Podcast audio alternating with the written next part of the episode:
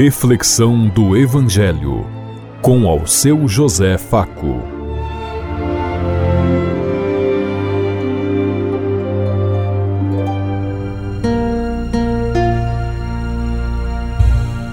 Passe bem a todos os ouvintes da Rádio Construtiva e todas as emissoras em sintonia conosco e o povo que nos ouve. Queremos levar até você uma mensagem de amor através da palavra de Jesus Cristo. Hoje, no Evangelho de João, capítulo 1, versículo 35 a 42. Domingo, 14 de janeiro de 2024. Que a graça e a paz de Deus Pai, Deus Filho, Deus Espírito Santo vos ilumine nesse dia e seja uma boa notícia para todos.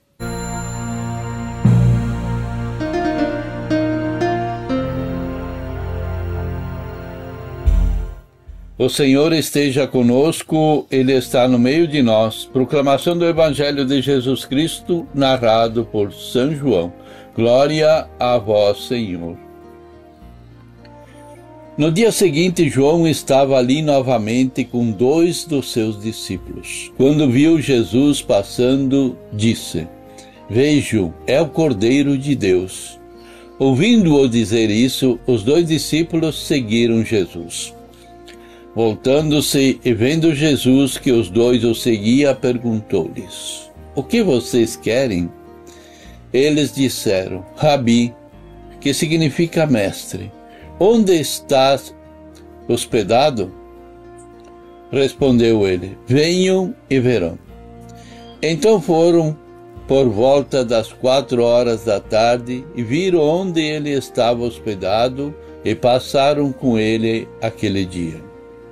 André, irmão de Simão Pedro, era um dos dois que tinham ouvido o que João dissera e que haviam seguido Jesus. O primeiro que ele encontrou foi Simão, seu irmão, e lhe disse: Achamos o Messias, isto é, o Cristo. E o levou a Jesus. Jesus olhou para ele e disse: Você é Simão, filho de João? Será chamado Cefas, que quer dizer pedra. Palavra da salvação. Glória a vós, Senhor.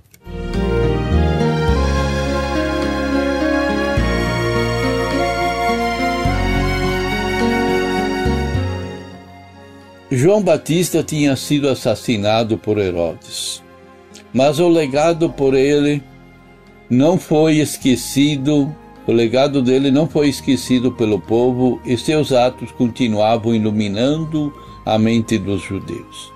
Por isso, as palavras dele estavam vivas no meio do povo. Ele era chamado de Cordeiro de Deus. Esse título evoca a memória do Êxodo. Na noite da primeira Páscoa, o sangue do Cordeiro Pascal, passado nos portas ou no, nos umbrais das portas das casas, tinha sido sinal de libertação para o povo hebreu. Para os primeiros cristãos, Jesus é o novo Cordeiro Pascal que veio para libertar o seu povo. Dois discípulos de João Batista, animados pelo próprio João, foram em busca de Jesus e pediram para o seguir. Jesus respondeu: Venham e vejam vocês mesmos. É o convidado com Jesus que eles mesmos devem poder verificar e confirmar se era isso que eles estavam querendo e buscando.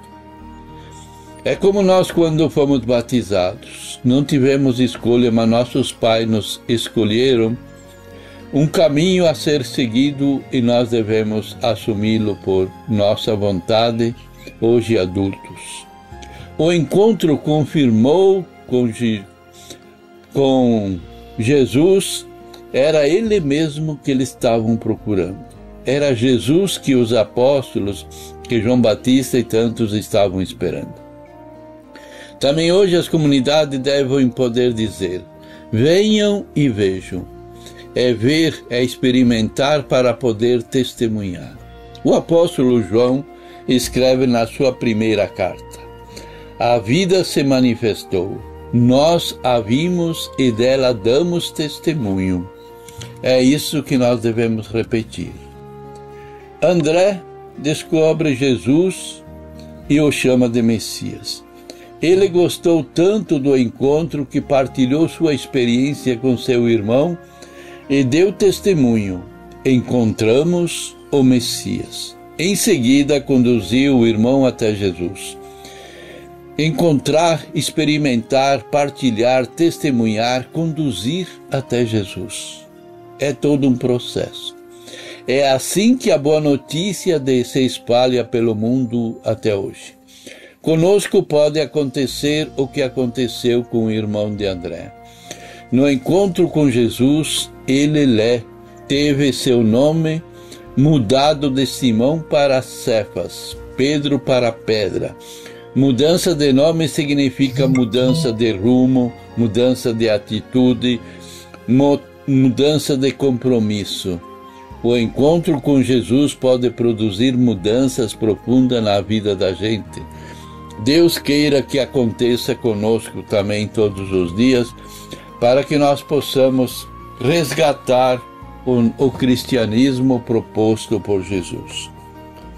No dia seguinte, Jesus voltou para Galiléia, encontrou Felipe e o chamou e disse: Segue-me.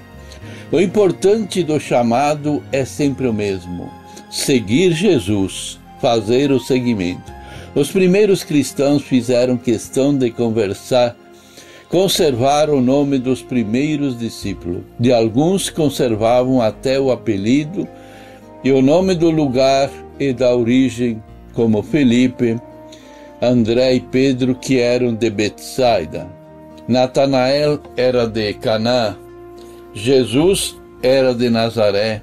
Eram todos lugares bem pequenos, lá na roça, lá no interior da Galiléia. Hoje, muitas vezes, esquecemos ou nem conhecemos o nome das pessoas que estão na origem da nossa caminhada. Não? Esquecemos até o nome de nossos avós, bisavós, os nossos antepassados, que mantiveram a, acesa a chama de Deus para as famílias. Lembrar o nome é formar, é forma de conservar a identidade. Então nós também precisamos cada dia nos apaixonar mais por Jesus e assumir o seu projeto libertador. Possivelmente na segunda, segundo encontro de Jesus com eles, já foi em outros lugares, em outras aldeias, em outros oh, caminhos, porque Jesus andou por todos aqueles lugares. Jesus vê Natanael, um dos um novo discípulo, e diz: Eis um israelita autêntico sem falsidade. E afirma que já o conhecia quando estava debaixo da figueira. Como é que Natanael podia ser um israelita autêntico se ele não aceitava Jesus como Messias?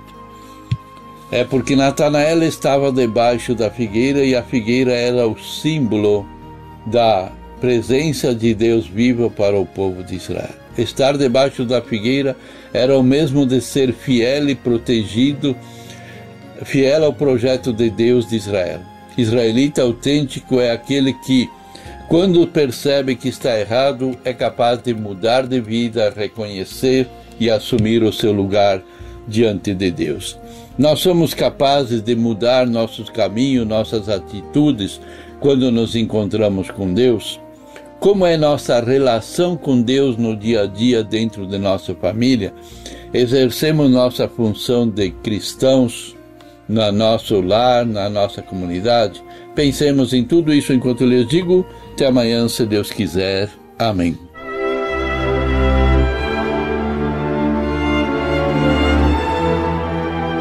Você ouviu Reflexão do Evangelho com ao seu José Faco.